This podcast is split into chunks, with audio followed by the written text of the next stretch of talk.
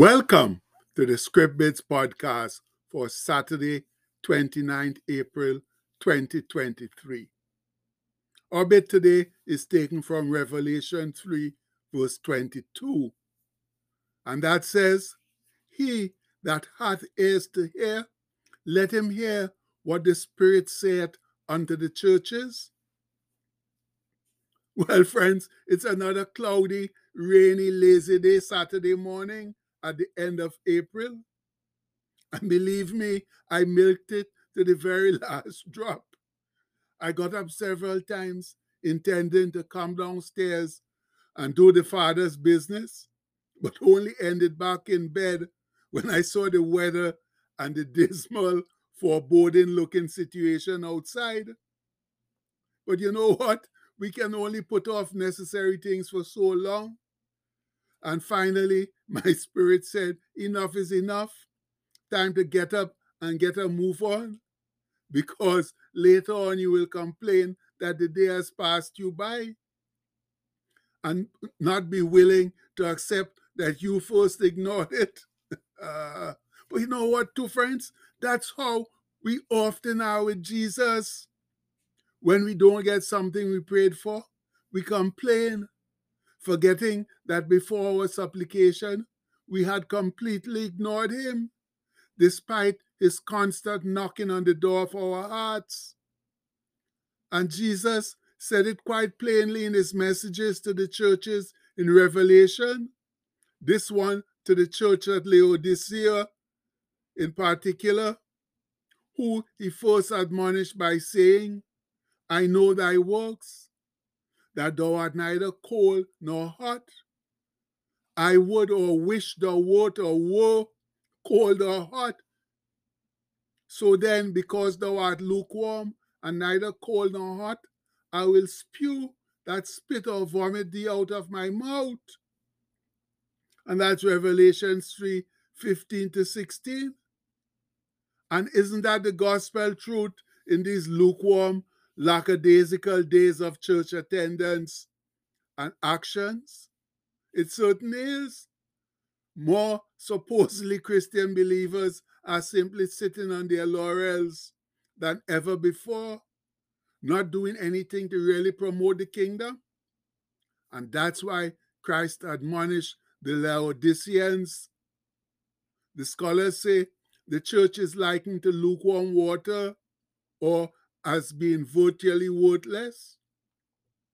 Christ says he will spew them out or eject them from his company. The hot waters of nearby Hierapolis were known for their medicinal qualities, whereas Colossae was known for its cold, pure water. But Laodicea was forced to receive water by aqueduct from other areas. By the time it arrived at Laodicea, it was lukewarm and provoked nausea. The works of the Laodicean church was worthless as the city's lukewarm water.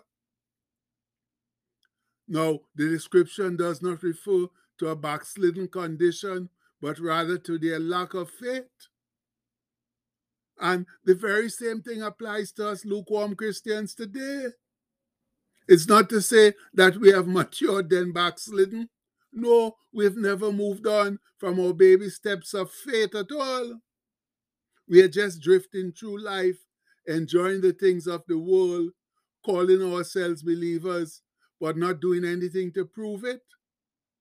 And if we are wise, we will take Jesus' further counsel to the Laodiceans to heart, where he says, Because thou sayest, I am rich and increased with goods, that have become wealthy, and have need of nothing, and knowest not that thou art wretched and miserable and poor and blind and naked.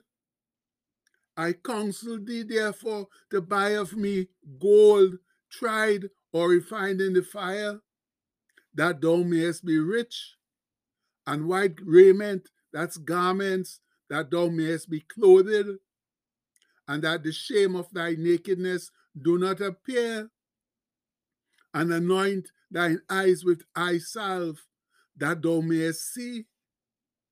As many as I love, I rebuke and chasten. Be zealous, therefore, and repent. And that comes from Revelation 3 17 to 19. Our friends, when Jesus admonishes us, he doesn't pull any punches, but tells us just like it is.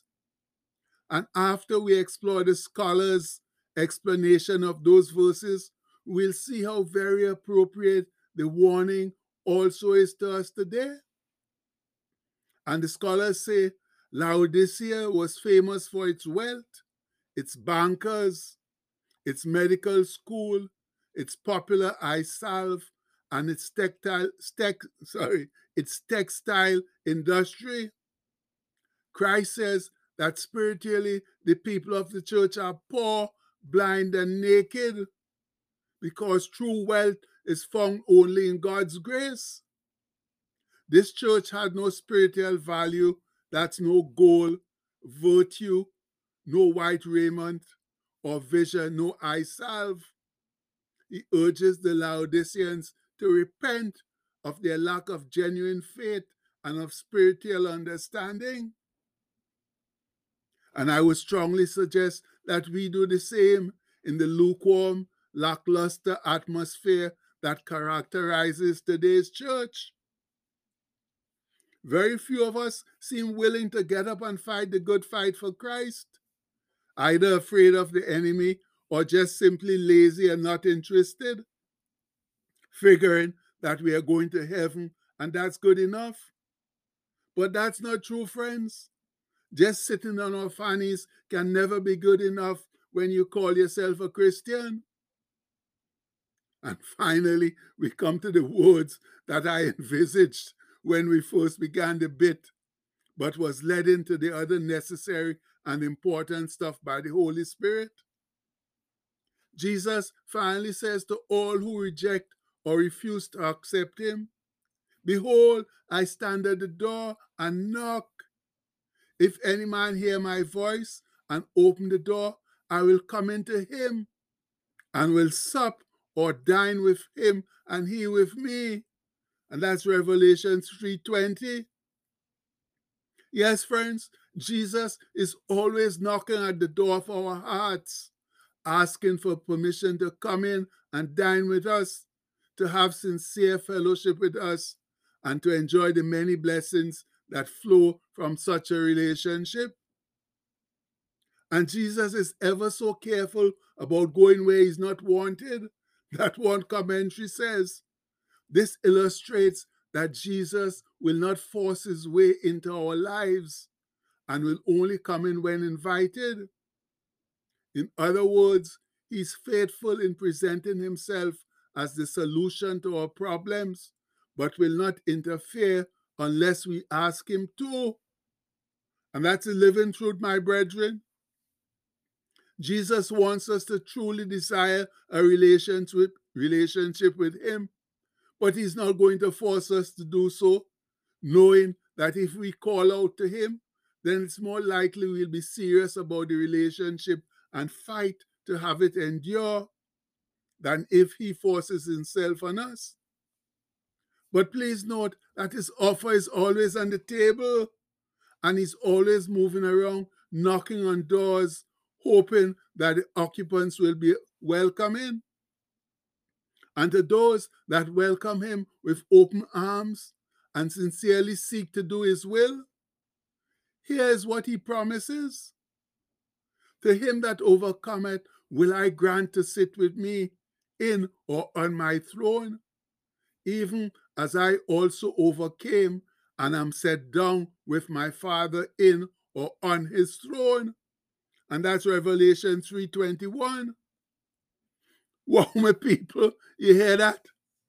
If you stand up strong for Jesus and fight the good fight in his name and overcome the evil world and all its foolishness, then he will grant you the privilege of sitting on his throne with him, just like he did the Father's will down here on earth and was rewarded with a place beside the Father on his throne. Now, what could be better than sitting on a throne, reigning in Christ's kingdom in heaven with him? Eh? Nothing. Absolutely nothing, my people. But it's all up to us. The ball is in our court now. And we must decide to accept Jesus' uh, Jesus's advances or not. And you know, he's so intent on reaching us in breaking down the barriers of our hard hearts that we may not be swallowed up in eternal separation from God, but in eternal life with Him. That He ends with another warning. One He said a couple times down here on earth too. He that hath ears to hear, let him hear what the Spirit saith unto the churches. Yes, my fellow saints, let's wake up and acknowledge the truth now that Christ is the only real and good option we have. And if you don't believe me, then just look at the terrible state that our world is in. And it's getting worse every day because that's what the enemy desires. But Christ desires it to be fixed, to be improved, so that we can live in true love and fellowship in it. And thus, he's calling on us to help him do the job. And if enough of us agree, then our world can be turned into a veritable paradise for our children to enjoy. So please, let's accept this glorious offer now. Much love. And the postscript for today says, when Jesus knocks, the wise thing is to immediately open the door and say, Welcome, my Lord and Savior. And you better believe that's the sensible option. The wise thing, yes, friends. So please, when Jesus knocks, let's just open the door and say, Welcome, my Lord and Savior. And we could start doing that today and start living for Him seriously. And we pray that we'll get on with it in His mighty name. Amen. Please have a blessed day, my people. Much love.